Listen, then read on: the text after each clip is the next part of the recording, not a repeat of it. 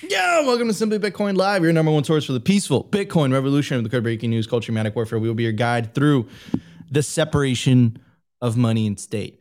Anyways, I was talking to Opti over the weekend, and I like it was obvious to us, but now we're making it. I guess we're we're advertising it more. We're telling people. Um, Simply Bitcoin Live specifically is for everybody. You know, we try to make this show as inclusive as humanly possible. We try to bring Bitcoiners from all walks of life on the show. We've had people from Nigeria, we've had people from Venezuela, we've had people from Brazil. If you're interested on coming on Simply Bitcoin, our DMs are open. Just shoot us a DM and we'll bring you on the show. That's what Simply Bitcoin is all about. This isn't about just, you know, it isn't about a, a, a, certain group of people. It's this is uh, this revolution is about everybody. So uh, shoot us a DM if you're interested on coming on Simply Bitcoin, and we'll get you booked.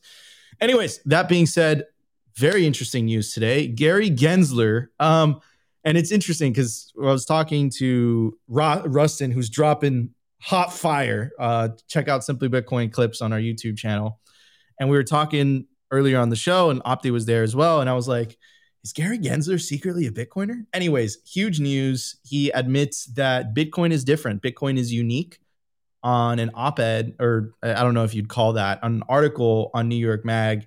Also seems to be getting a lot of fire uh, for not shutting down a, a lot of these a, lot of these fraudulent exchanges earlier. But I would like to say that you know I think it's I think people misunderestimate how much of this is out of the hands of these regulators that had tremendous amount of power before when governments had total control of the financial system. Now, and as we reported on Friday's episode, what happens if you overregulate in a specific country, that company will just go anywhere, right? Uh, you know, Bitcoin and, and and crypto and shit coins, like they live in cyberspace. They don't stick to a certain jurisdiction. So what happens is that these companies just migrate, right? The US, you know, has increased, you know, the regulation towards the industry because of the FTX fallout. Hong Kong is like, "Hey, come here, come business over here." You know, and you have other countries and and and nation states and cities also doing the same. And then not to mention the fact that FTX wasn't even registered in the United, the United States. They had like a, a like a, a US branch similar to what Binance does, Binance US, right? But the company was incorporated in the Bahamas, right? So, you know, again, like I think people gave Gensler a lot of crap. And I think that in some of it was justified because maybe he should have stepped in. Maybe there should have been more regulations. I don't know enough to to, you know, to have judgment on that. But, you know, it's interesting to hear his language because it almost sounds as if he's a Bitcoiner. And when you have the head of the SEC basically saying that Bitcoin is unique and that everything else is basically a company, you know, a, a security, you know, that's a big deal. That's a very, very big deal. Um, so we're going to get into all that. It's going to be a great show. I'm really excited to talk about the culture as well. I'm going to bring up my awesome co-host, always optimistic. How you doing, Opti? What's up, guys? What's up, Nico? Uh, you know, obviously, I'm excited for Nico Jones to go crazy on the news, but to be honest, today I'm pretty hyped for the culture. Our guest today, I, I caught you on the We Are Bullish with BTC Sessions, and he just dropped absolute flames. And we got tagged to bring him on today. So I am almost positive the culture is going to be absolute fire today. So let's bring in our guest, and then uh, we'll get the show on the road, Nico. Absolutely. How you doing, CJ? Welcome to the show. Happy to have oh, you. Guys, thanks for having me. Happy to have you on the show, man. It's going to be a lot of fun. All right, everybody, let's start this. Let's do it. Let's start another week of Simply Bitcoin Live.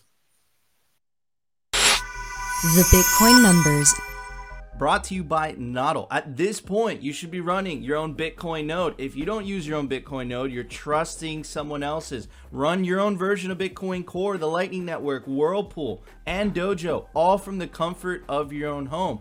And if you're a digital nomad, you have absolutely no excuse because now you can run a Nodl through a virtual private server. Visit nodl.eu today.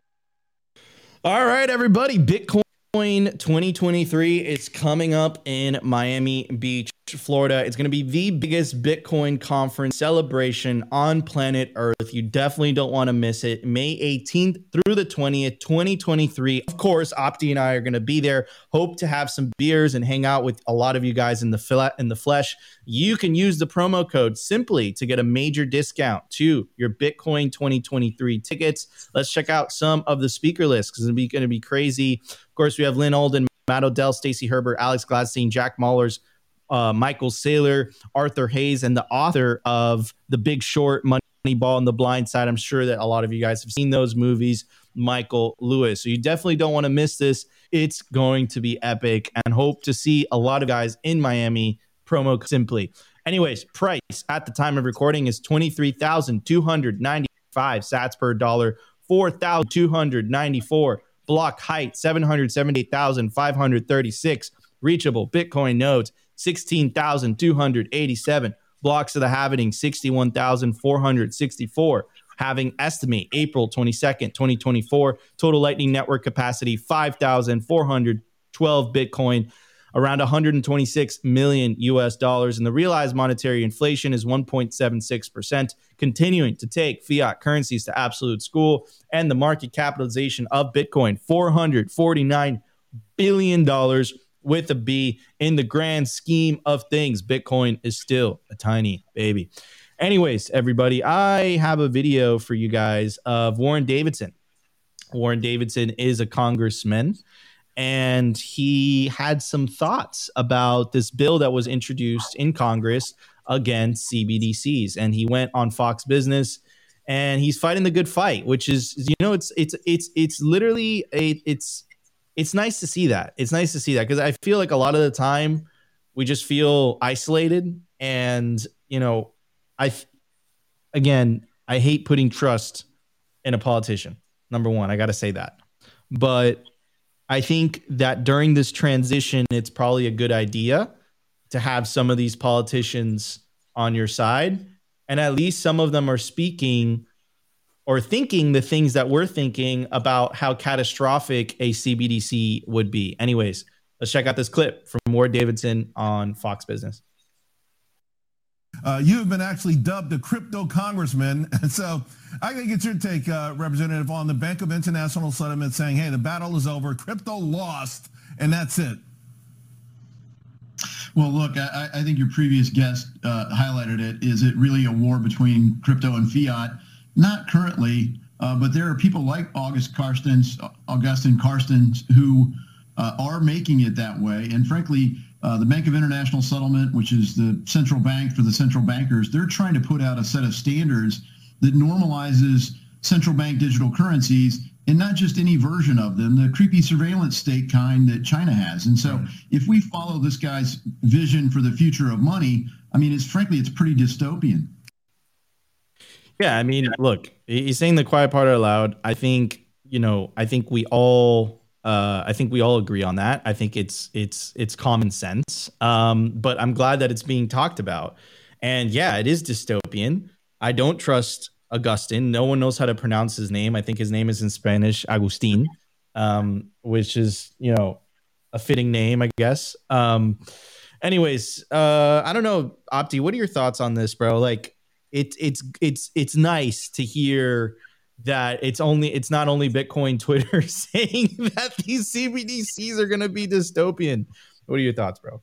Yeah, man. I mean, I say it all the time. It's like the Bitcoin signal keeps spreading, and the Bitcoin uh, narrative, Bitcoin message is definitely reaching the mainstream now. And so I think it's awesome. I, I say it all the time, and I stole it from Bitscene. And our meme world, and everyone else is living in it. And it's only a matter of time until everyone wakes up to what we know to be uh, the truth of the true nature of reality, which is Bitcoin is a superior way to store your value. A way, you know, censorship resistant.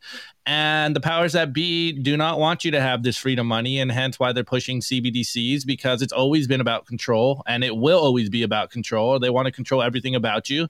And so this is why we show up every single day and, you know, do our best to educate and entertain people and tell them what is actually going on. They want to control everything about you. This is why we save in Bitcoin. Yeah, one hundred percent. What are your What's your take on this, CJ? I'm I'm always excited when the guests. What what is your take? What is your take on CBDCs and uh, this this congressman? Yeah, so it's really good to see a congressman actually speaking like they actually know something. You know, it's it's a relief to see that they're at least saying some of the right things. But you know, I want to bring it back to stablecoins because I think one of the biggest scams in all of crypto uh, are the current setup for stablecoins. Because what really happens is uh, it's just like a, a regular bank. In a regular bank, you go and you deposit your money, and then in the background, the bank doesn't like keep your money in the vault and protect it. It becomes an asset on their balance sheet, and once it's an asset on their balance sheet, they can do whatever they want with it. And what the politicians have done is they've made laws where they've created cash equivalents. So cash equivalents on our balance sheet are treated just like cash according to GAAP principles. So these banks, they take your dollars and then they turn them into cash equivalents, like a treasury note, whether it's a bill, a bond, or a note. Most of the time, they're using bills which expire in one year or less because the inflation risk is is the least since you can hold it to maturity. You know, if they keep raising rates as the rates go up, the principal value goes down. Uh, but if you hold it till maturity, then you don't have to sell it on the open market, so you don't you don't get take that principal hit. So the banks will take your hard-earned money and write a number on their ledger, but in the background they take your hard-earned money and they invest in government debt. And the reason that they do that is because they can pay you 0.5 or 1% or 2%. It's been climbing up a little bit, but for the last 10 or 12 years, it's been 0.1% or something. And in the background, they're collecting the yield from holding that government debt. And that same thing is happening in stablecoins. If you have USDT or USDC, what's happening is you're giving them your hard earned dollars. They're turning around and paying you nothing. They're just distributing you the, the token, which is a liability to them on their balance sheet to you. You're holding the token. In the background, they're holding cash equivalents, which right now are paying upwards of 5%. So they're earning 5% on your savings. So you can just go out in the crypto economy and use your tokens, but you're being massively diluted. diluted. So you, you put out a tweet earlier today about the Bank of England saying, oh, a digital pound is going to be a great opportunity because they're looking at what's going on here in the United States and they're saying, look, these guys are making 5% for just custodying people's dollars. At least if you go to the bank, they're paying you a little bit, or you can put it in a CD, get, get some kind of remuneration for what you have.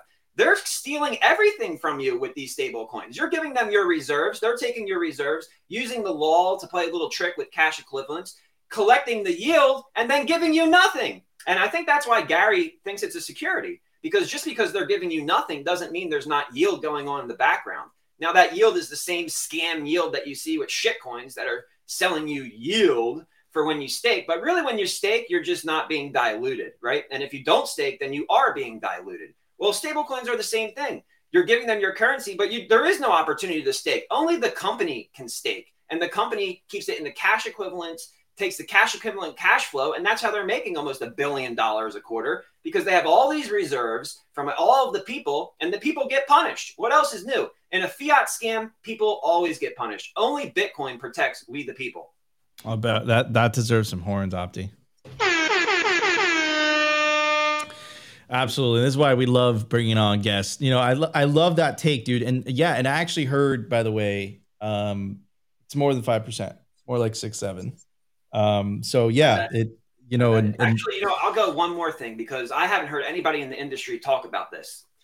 I think the United States central bank digital currency is going to be a tokenized treasury.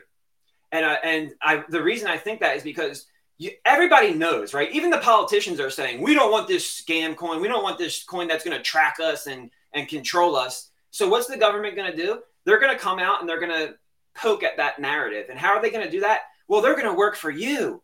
They're, we're the government. We love you guys. We're here to support you. So, you know what we're going to do? We're going to make our central bank digital currency not a reserve backed stable coin. We're going to make it a tokenized treasury. That way, you can yield too we need to be careful about this because economic incentives work, right? That's why Bitcoin works because the economic incentives are so strong. So if they start to use these economic incentives to try to incentivize people to give up a little bit of security, to give up a little bit of a privacy because you're going to get yield, man, we need to be careful with what they can do with a central bank digital currency as tokenized treasuries. A hundred percent. Yeah, no, it, it's definitely a it's it, and and you know what scares me honestly, CJ, is the fact that they don't talk about the dangers, right? They only they talk about as if it is the is the perfect utopian solution to money. And you know, the, the, what and I always refer to this piece, right? There's a there's a article or I don't know what you would call it, a report by the US Treasury.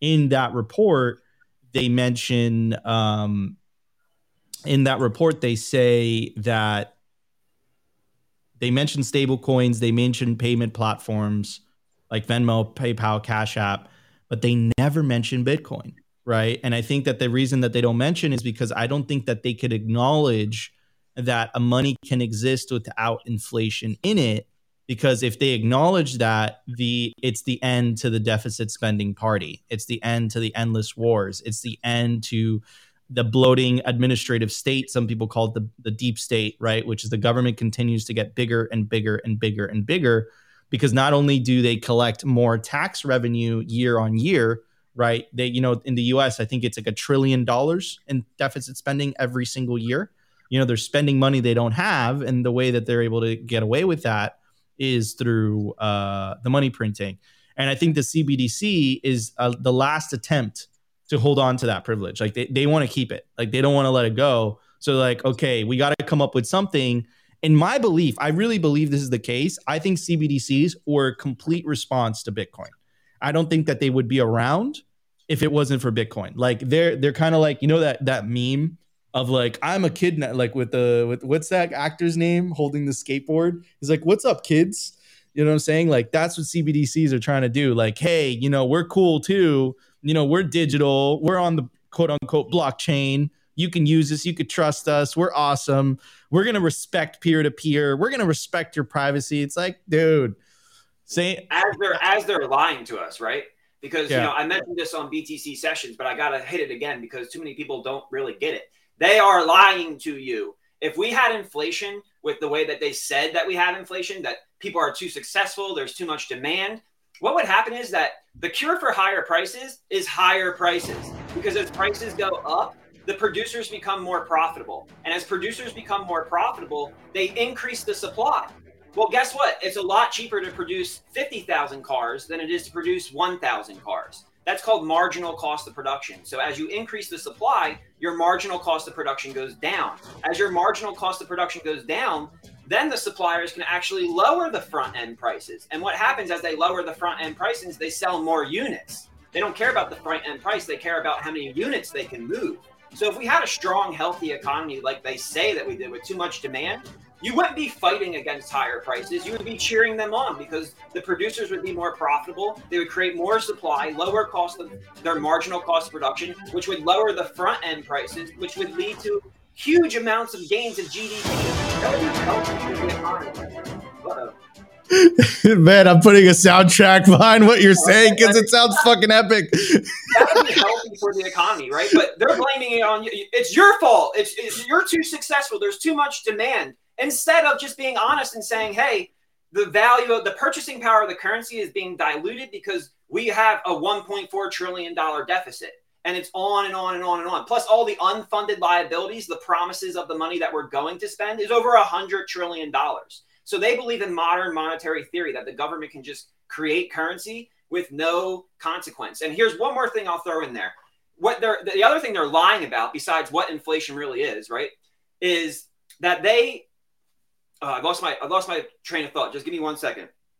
The other thing that they are lying about with inflation is that when they create more currency units and they dilute the rest of us, that's the value proposition of Bitcoin, right? Bitcoin can't be diluted. There will never be more than 21 million Bitcoin. So I love that stat you showed in the beginning that said realized inflation rate. Because, yeah, with the next halving, Bitcoin's realized inflation rate will be lower than gold, but still there'll be no more than 21 million. They're going to keep creating dollars out the wazoo and they're going to do it over and over and over again and we are the ones who are paying the inflation is taxation without representation. They are taking money directly out of our pockets and just spending it into existence. Now the last and this this lie is even worse than the first one because what they're saying is, well, we're going to raise interest rates to fight inflation. Well, wait a second. That doesn't make sense because the only two entities in the world that can create money are the governments and the banks. And if you look through the lens of those the incentives of those two actors, with higher interest rates and the government is going to issue debt at a higher interest rate, they have to create more currency units. So the higher the interest rate is, the more currency units they have to create to finance the debt.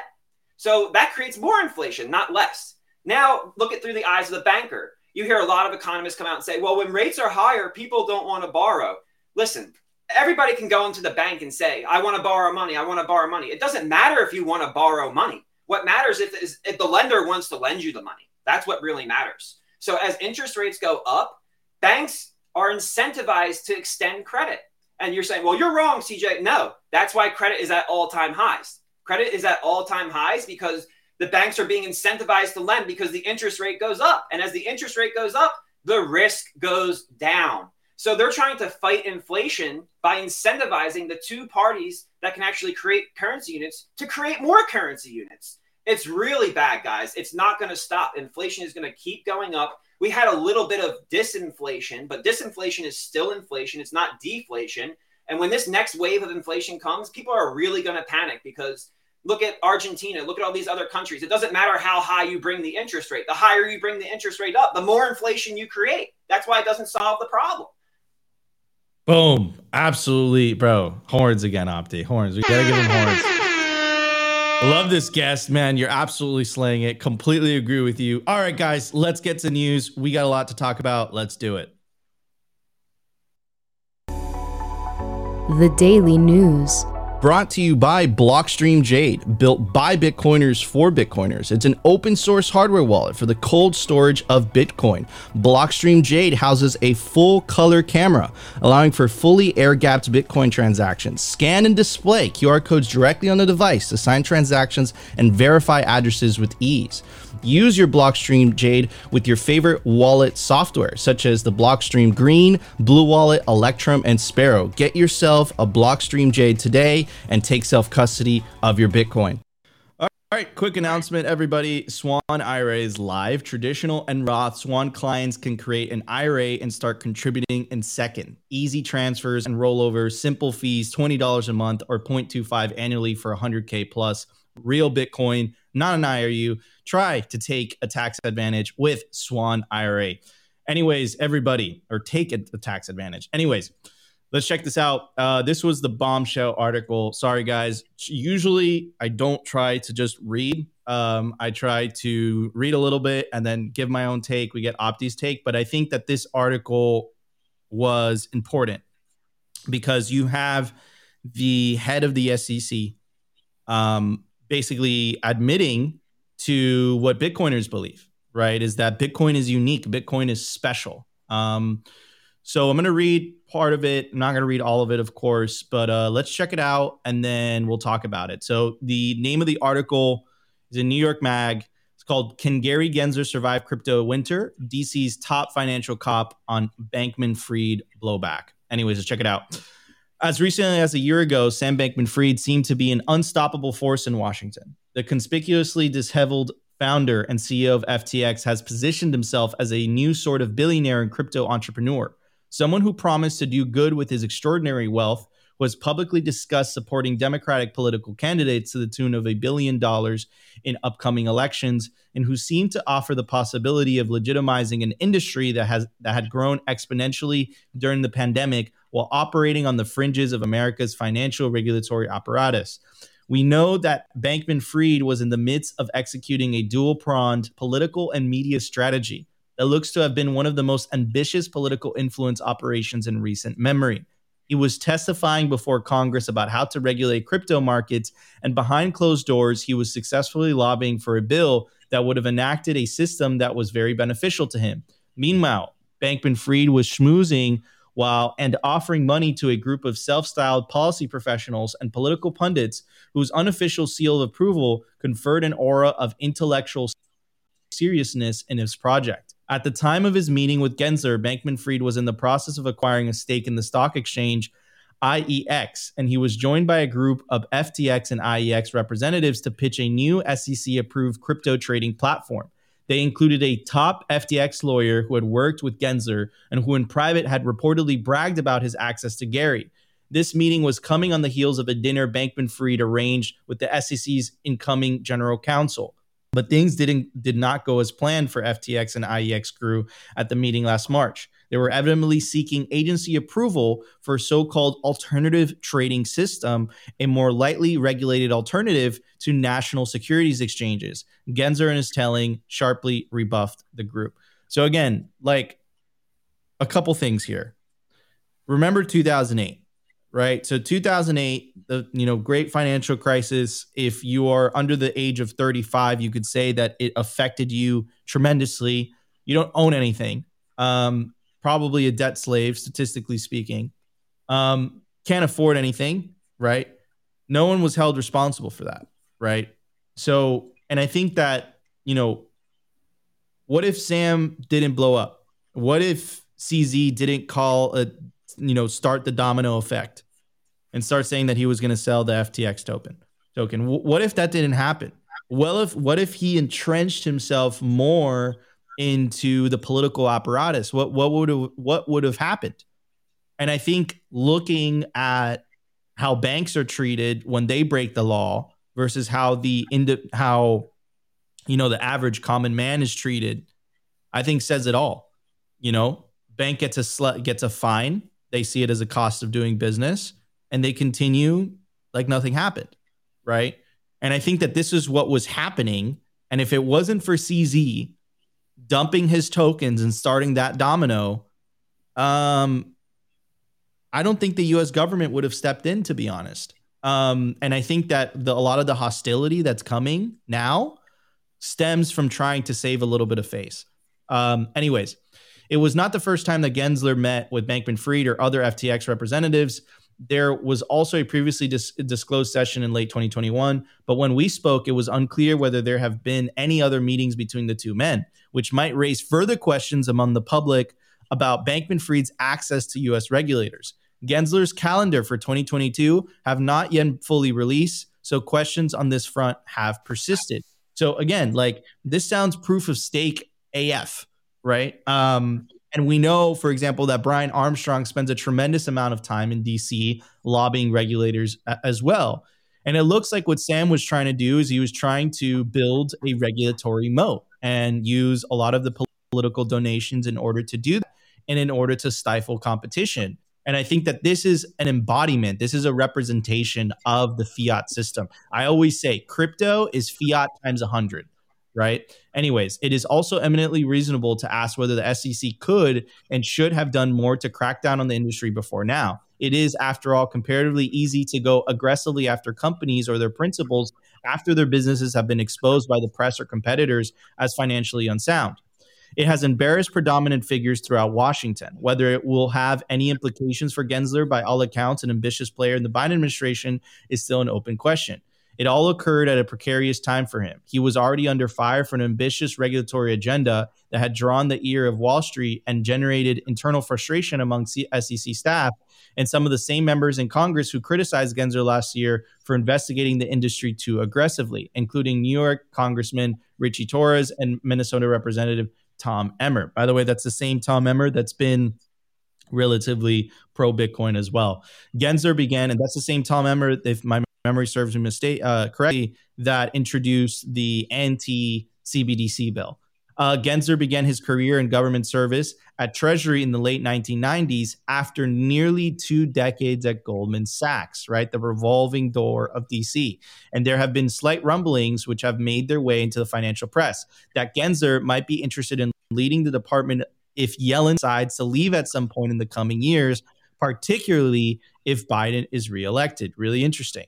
From the vantage point today, it is clear that Bankman Fried was very close to building what, ha- what has been fairly described as a regulatory moat around FTX, locking in a role for himself and his company at the top of the crypto industry. The legislation that he that he backed, called the Digital Commodities Consumer Protection Act, would have given the Commodity Futures Trading Commission authority to regulate certain crypto projects, specifically Bitcoin, Ether, and other vaguely identified digital commodities, and displaced the SEC's jurisdiction in the area. It was an ambitious but straightforward strategy of domestic regulatory arbitrage that would have effectively allowed the company to pick its own regulator in the US.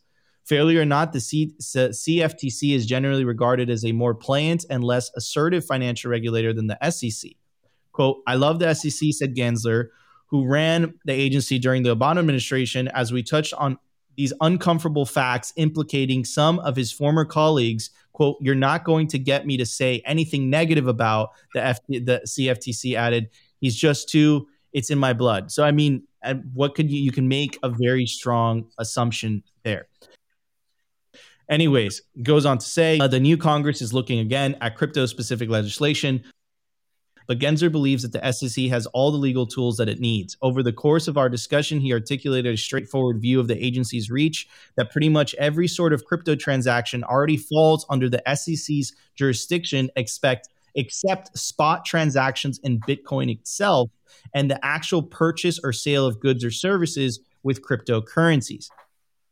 So everything falls under the SEC's jurisdiction except spot coin transactions. Very interesting. Everything other than Bitcoin, Gensler said. You can find a website, you can find a group of entrepreneurs. They might set up their legal entities in a tax haven offshore. They might have a foundation, Ethereum. They might lawyer it up to try arbitrage and make it harder jurisdictionally or so forth.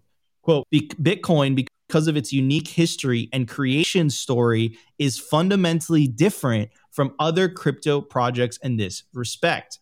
Quote, they might drop their tokens overseas at first and contend or pretend that it's going to take six months before they come back to the he continued but at the core he argued these tokens are securities because there's a group in the middle and the public is anticipating profits based on that group the claim that crypto investors are hoping to profit based on the efforts of those intermediaries is in much the same way that stockholders in public companies hope to see their investors appreciate over time is central to Gensler's position that as legal matter, there are actually transactions in securities that fall within the SEC's jurisdiction.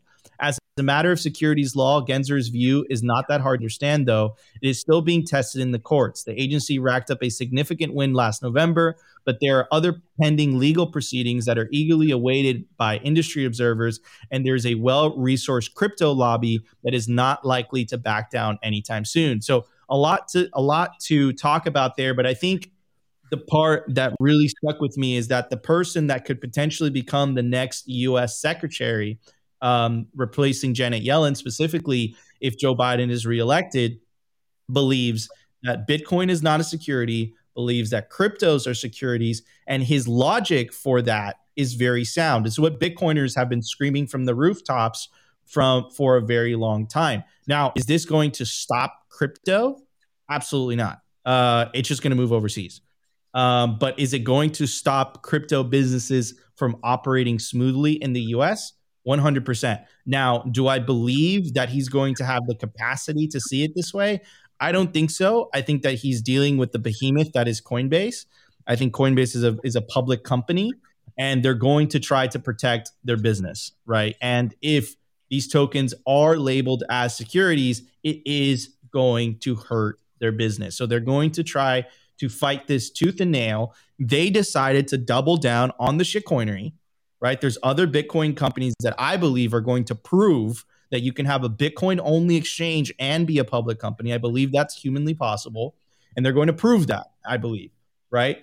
But Coinbase said no. Coinbase said no. We have to build a business around shitcoin casino.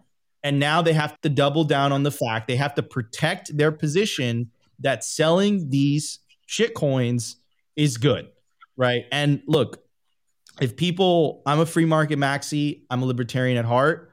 If people want to spend their hard earned money on Dogecoin because they fucking see fit, I don't think it's the government's place to fucking get to dictate that.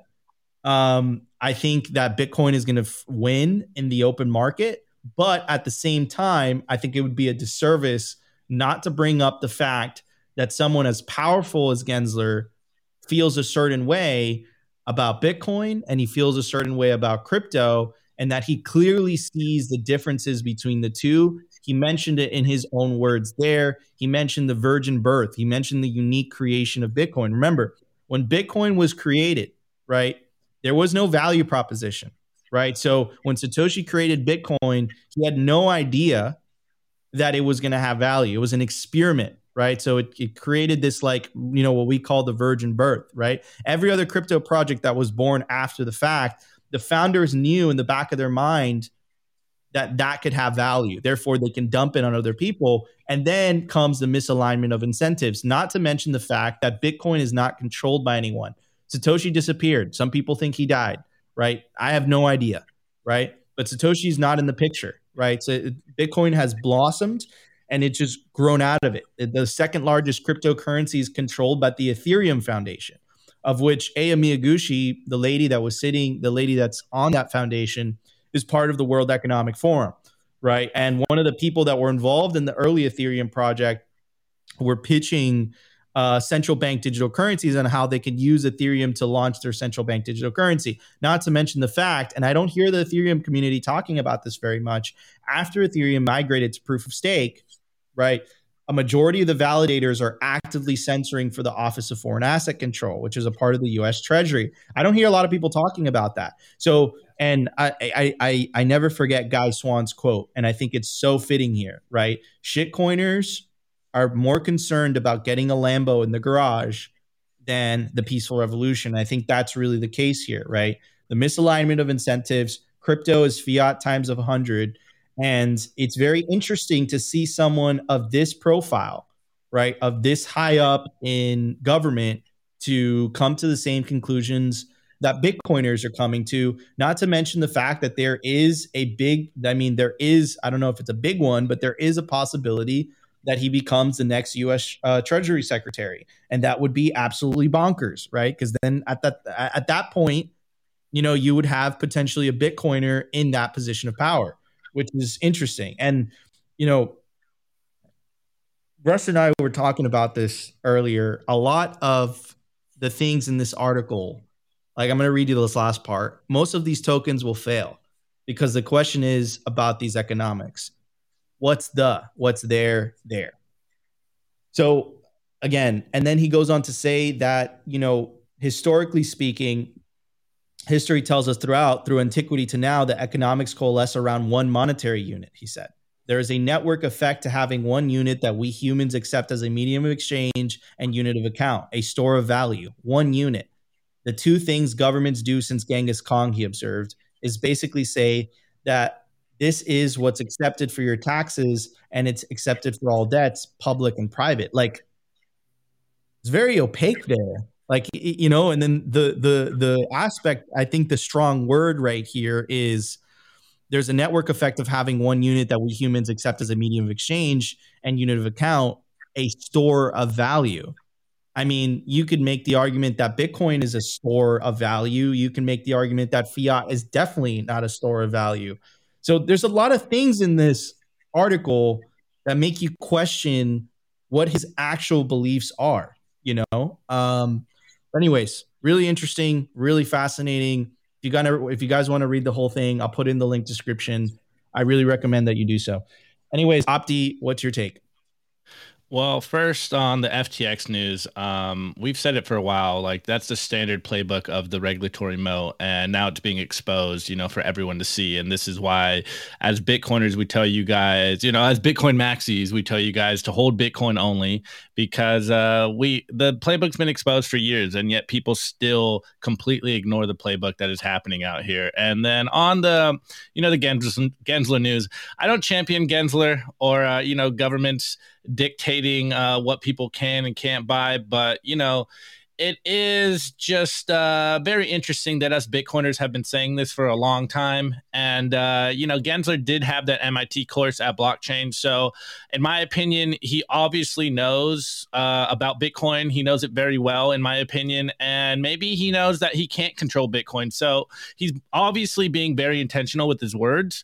Uh, but at least he's saying what we've been saying forever. Like there's Bitcoin and there's shit coins. And I just wouldn't want to be holding anything other than Bitcoin right now because it is becoming very obvious, at least to us here that follow the news, that there is a lot of stuff coming down the pipeline. And if you're holding anything other than Bitcoin, uh, you might get rug pulled by the U.S. government right now. So, like, just you know, stay humble, stack sats, take your Bitcoin into self custody because things are starting to get very hairy right now. In the then they they fight you stage. Like we're in the first innings, and we're yet to see where this is going to end up. But hey, I think Gensler knows what what's going on. I think he understands Bitcoin very well. And again, I just wouldn't want to hold anything other than Bitcoin, guys. So if you are still holding shit coins, uh, you better reevaluate your situation right now.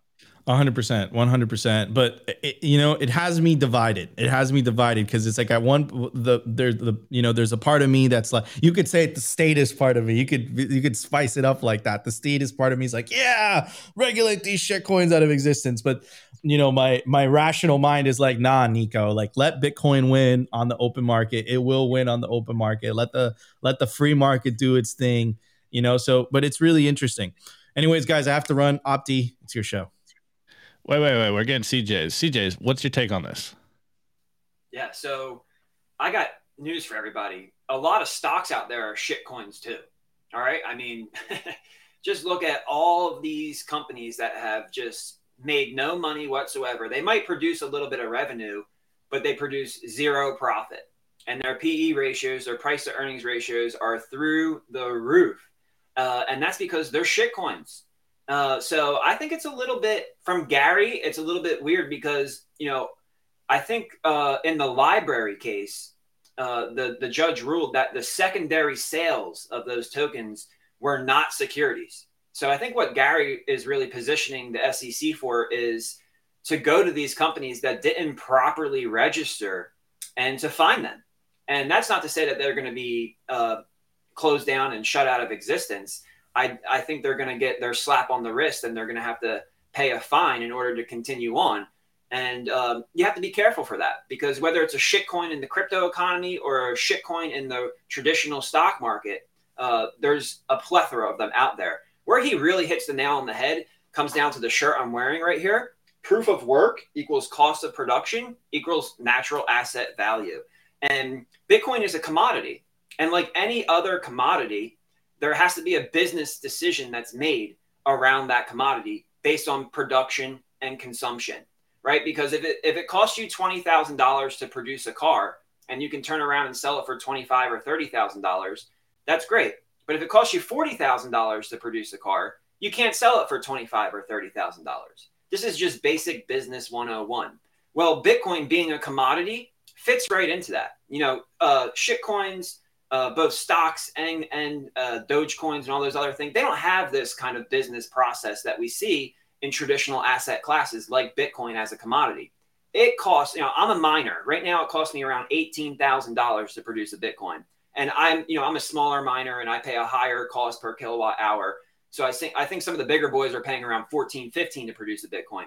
But the point is, is that there's a cost of production, and that cost of production is a fair value. That sets a fair value for the commodity. That's not to say that Bitcoin has to trade at fair value. Absolutely not. There's going to be times that it trades at a discount. There's going to be times it trades at fair value. And there's going to be times that it trades at a premium to that fair value, just like any other commodity in the world.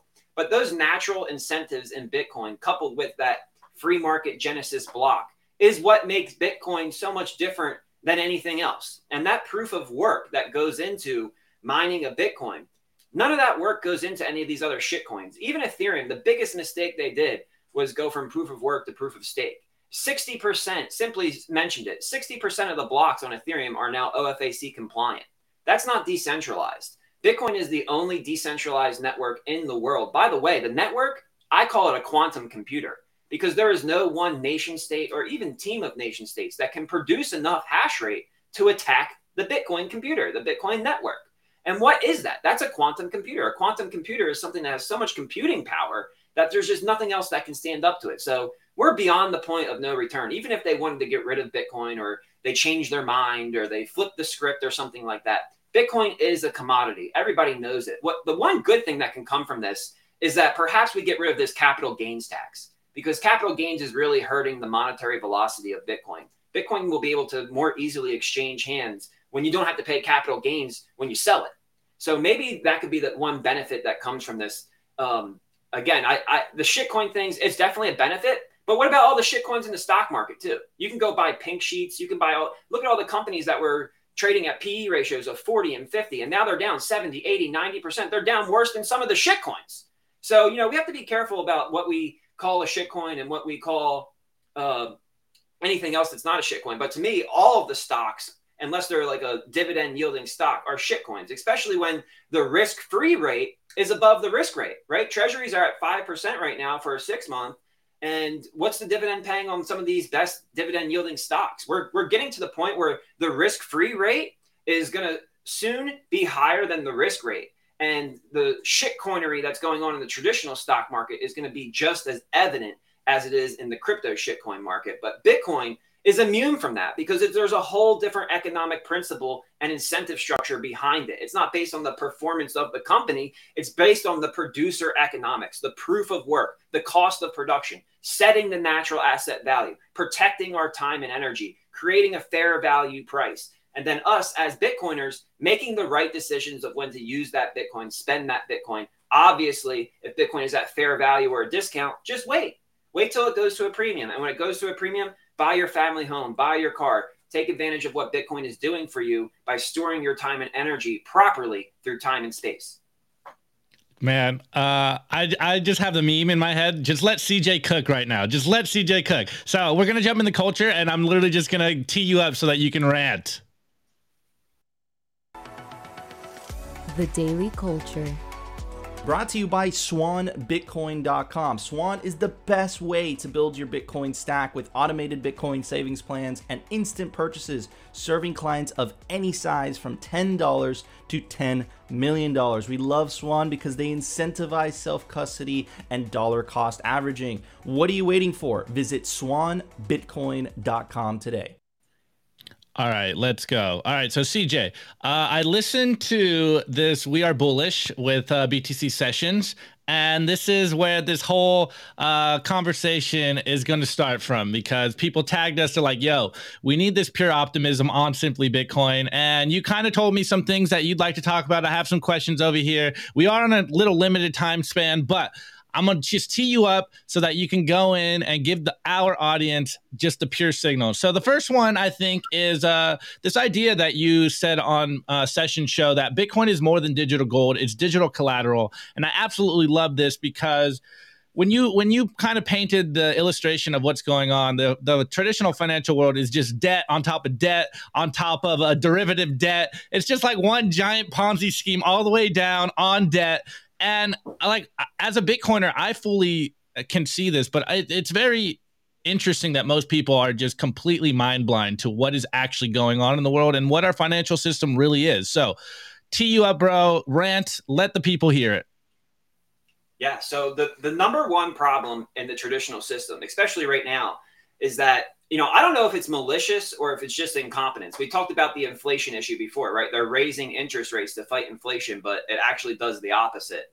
Well, when they raise interest rates, they lower the principal value of the bond bill or the note. So the treasury debt, the government debt that is backing the entire system, it's banking your bank deposits, your mortgage, your car loan. I mean, it is literally backing everything.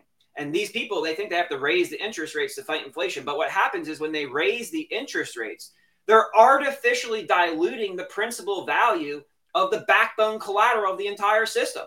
So, I mean, you can imagine uh, if you borrow against your Bitcoin and Bitcoin's worth 100,000 and you can borrow up to 70% of it. So you borrow $70,000 and the price of Bitcoin starts to go down you start to get worried because you know if it goes down 30%, you're going to get a margin call. You're going to get liquidated. They're going to take your collateral so that they don't lose money on the loan. Well, the same thing is happening in the traditional system, except it's not Bitcoin that's the, the collateral, it's the treasury debt that's the collateral. And as they raise the interest rates, they're artificially lowering the principal value of the collateral. So they are destroying the system from within. They're destroying the backing and the and the, the foundation of the traditional system from within. And, and again, I don't know if it's maliciousness or if it's incompetence, but it just doesn't work because it's debt based. Bitcoin is equity based. Bitcoin is proof of yesterday's hard work.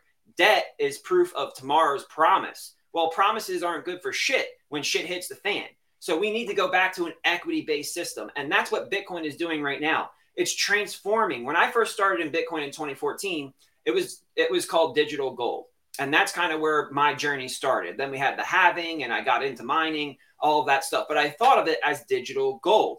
But what I've seen happening now is that Bitcoin is transforming from digital gold to digital collateral. And that's a big deal because the gold market, the store value market, is a $12 trillion market, which is a huge market. But Bitcoin collateral, the collateral market, is a multi hundred trillion dollar market. So we're no longer talking about just 12 trillion. We're talking about multi hundred trillion dollar market that backs the entire system. That is the foundational cornerstone of the entire system. Now, what's great about Bitcoin becoming this collateral is that it's the backbone to the system in the internet economy. And the internet economy is an aggregate economy of the entire world China, Russia, the Silk Road, European Union. It doesn't matter what country you are, what area you are, who you come, who you team up with. No one country or team can outcompete the internet economy because it's an aggregate economy of all the peoples. And what happens is in the traditional economy, you have a group of men, the Federal Reserve Board of Governors, determining the price of money. Now, look, I said this on BTC sessions, but it's worth saying it again. If those people can't tell us the price of milk or the price of eggs or the price of bacon, and our response to that is, hey, let the free market decide what the price of milk, eggs, and bacon is.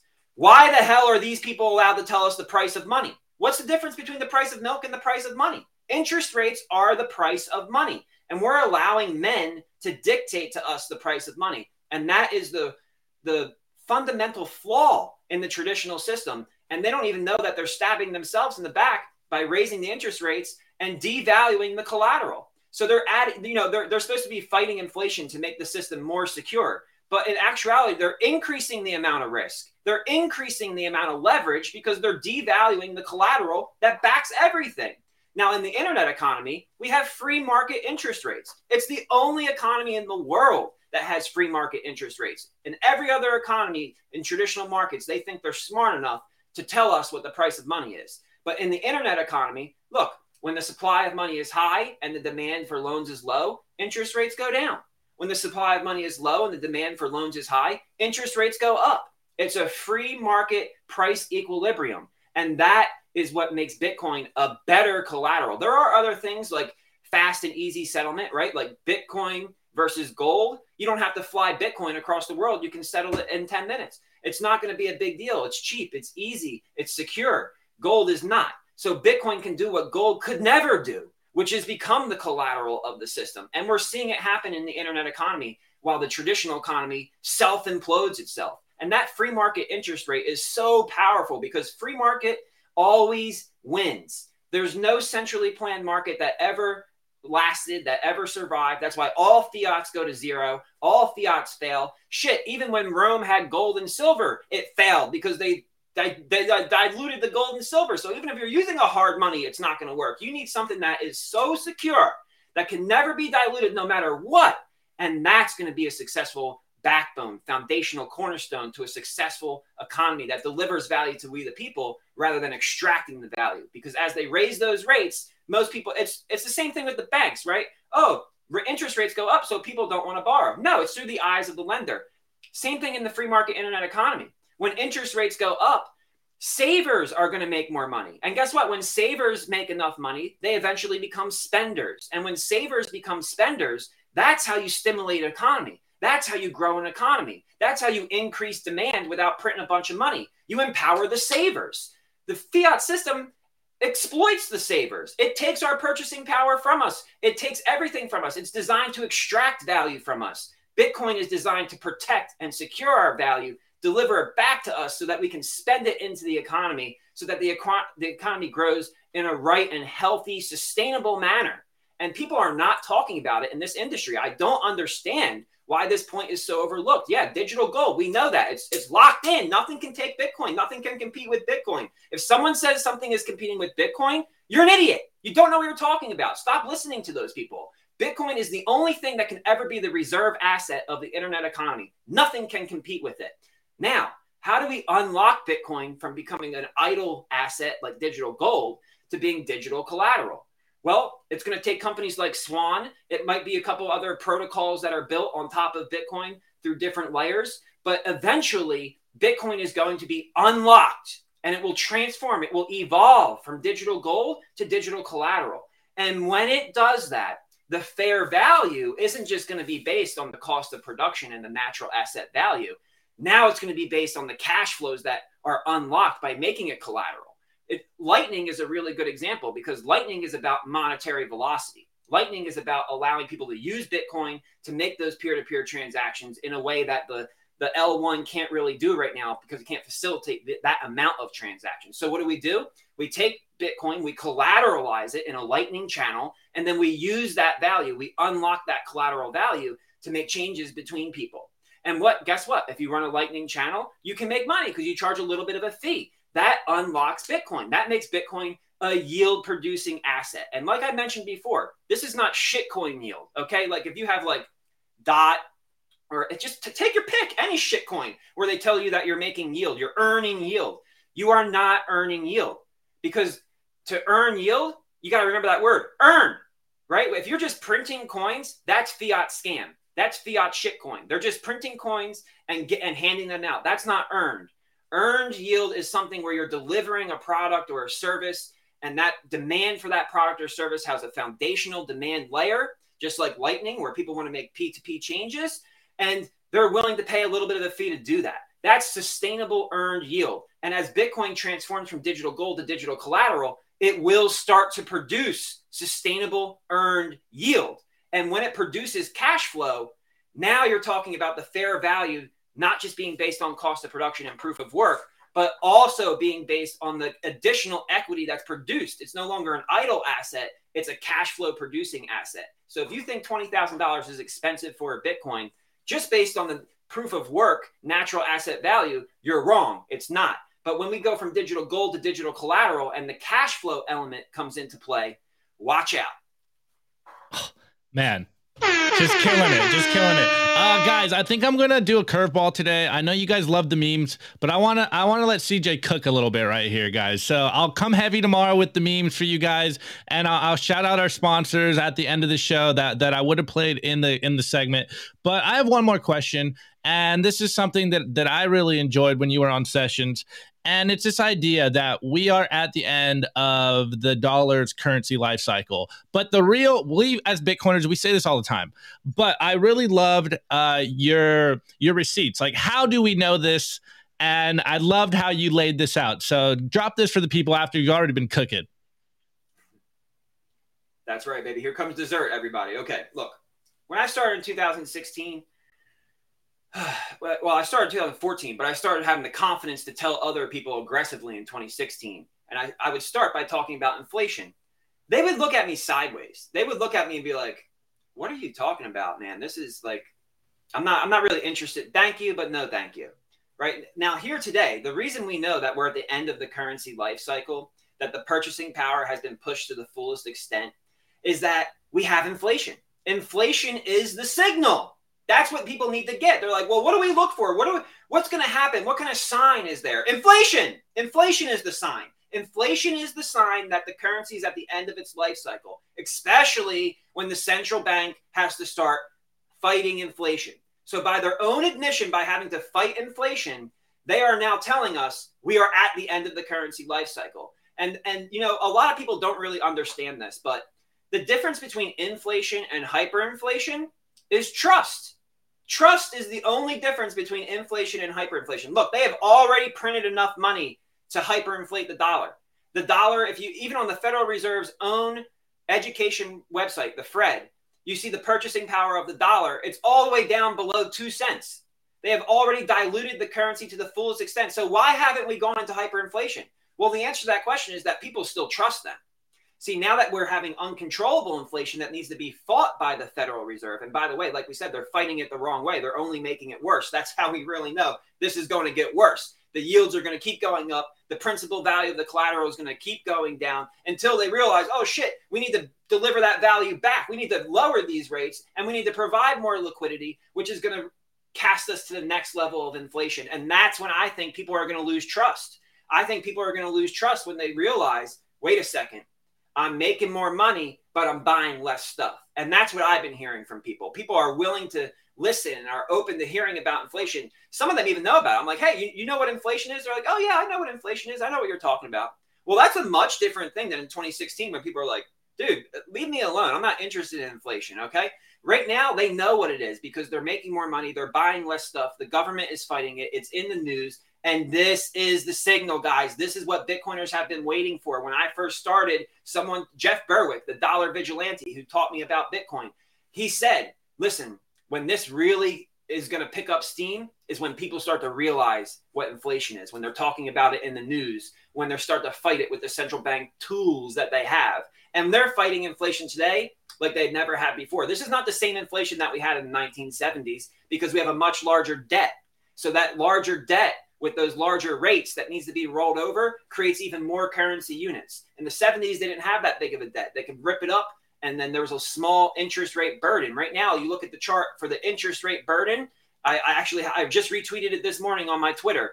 The interest rate is at all-time highs, and it will continue to go to all-time highs because the government is going to spend over one trillion dollars of budget deficits per year and that's going to add more currency into the system. With the rates higher the banks are going to create more they're going to expand credit which creates more currency and puts it into the system.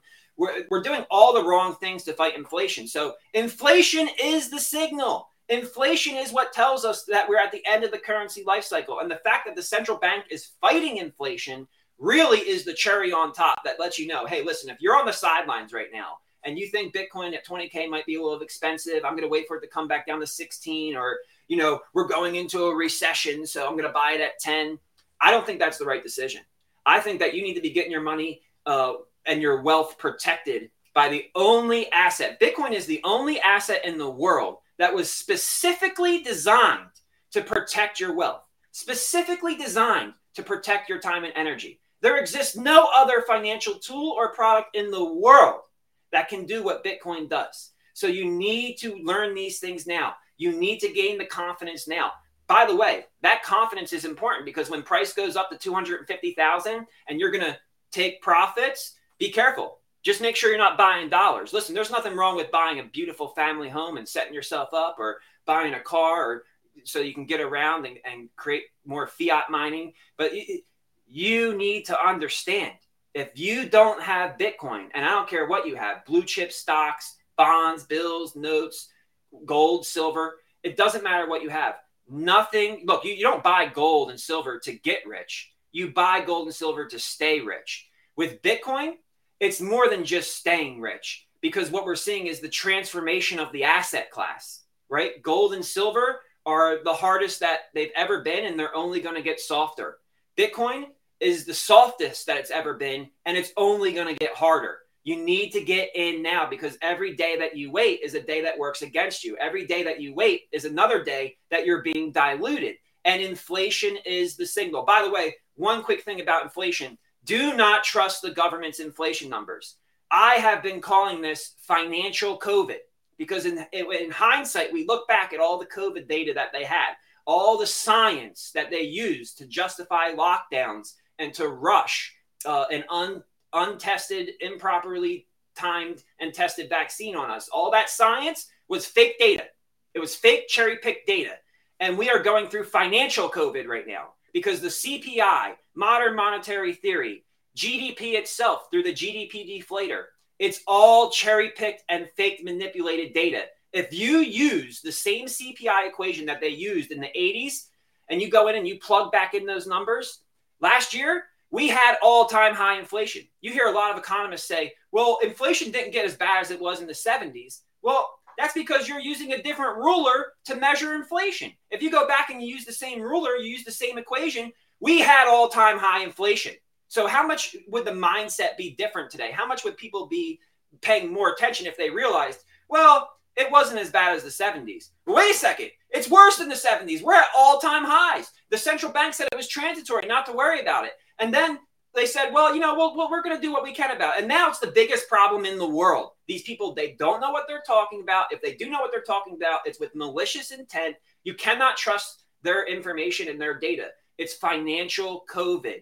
The CPI right now, it's safe to say, if you want to calculate CPI, just double what they're telling you. So if it's at 6.4, 6.5, it's 13%. And and and the the treasury notes are paying 5%. So if you if you want the real rate of return on your dollars and you're in treasuries and you're getting that 5%, you have to subtract the 13% that you're being diluted, which means you have a negative 8 return on your equity. Who can survive with a negative 8% return on your equity? You want to buy 8% less of a house next year? You want to buy 8% less goods and services? What about your wages? Another thing they talk about this wage price spiral. Lie. Wages are the price of labor. Just like interest rates are the price of money, wages are the price of labor. So if we have inflation, wouldn't you expect that wage prices would go up? Why are they not keeping up with inflation? You're being diluted for your time and energy. Only Bitcoin can protect your time and energy. There's nothing else that has been specifically designed to protect your time and energy. Everything is designed to extract value from you.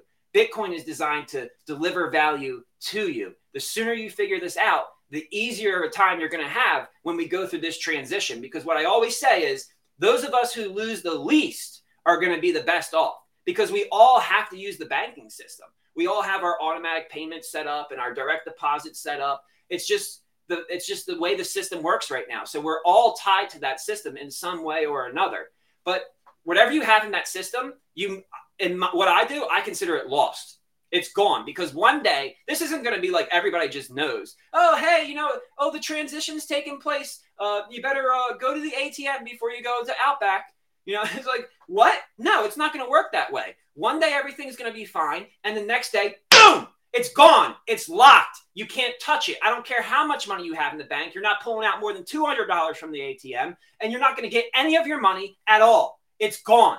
So you might as well account for it being gone now. And you might as well position yourself now because when this happens, nobody knows. Nobody knows. And if they say they know, they're lying. Nobody knows. But one day, this is going to happen. And it's going to happen in less than 24 hours. And people are going to be trapped. You're not going to have anywhere to go unless you have taken the time to set yourself up in an alternative system. And by the way, the alternative system of Bitcoin and the internet economy, it's alternative right now, but it's not going to be alternative in the future. It will be the number one economy. The internet economy is the only healthy economy in the world. It's the only economy that's growing in the world. And it's the only economy that's going to survive through all of this because men can do nothing but mess it up. But in the internet economy, we can trust the code, we can trust Bitcoin, and then we can trust Bitcoiners like Swan and others who we know are going to offer good services that we can trust with them, hopefully, even in a non custodial fashion. But we need to get prepared now because inflation is the signal and we are going through inflation right now. The central bank is trying to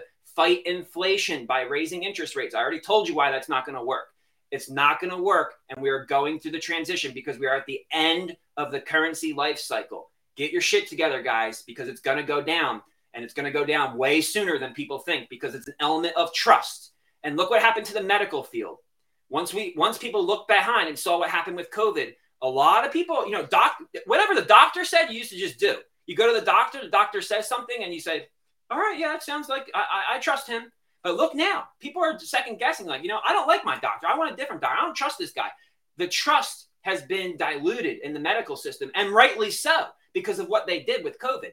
Well, that's happening right now in the financial system. But the difference is, is that the financial system is dependent on that trust. The collateral debt that backs the entire system is dependent on people believing that the government is going to be able to pay them because there's no credit risk. The government can just print the money and pay you. But the problem is, is when they print the money and pay you, now you don't know what you're going to be able to buy because of inflation.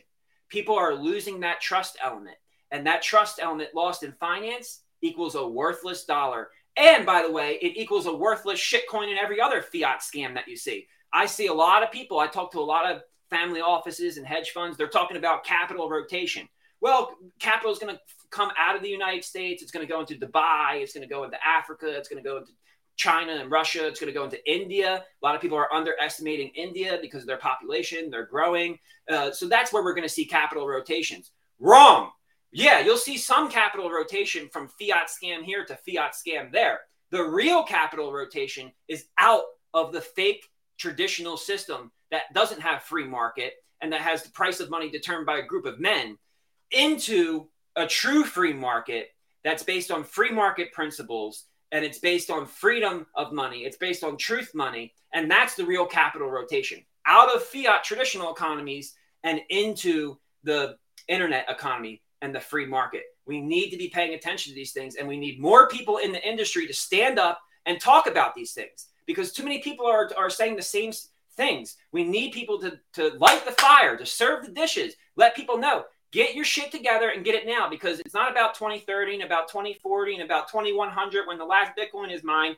It's about the next couple of years. And at any moment from tomorrow or even later today to uh, just a couple years from now, when that trust goes, your access to the traditional system will be shut off.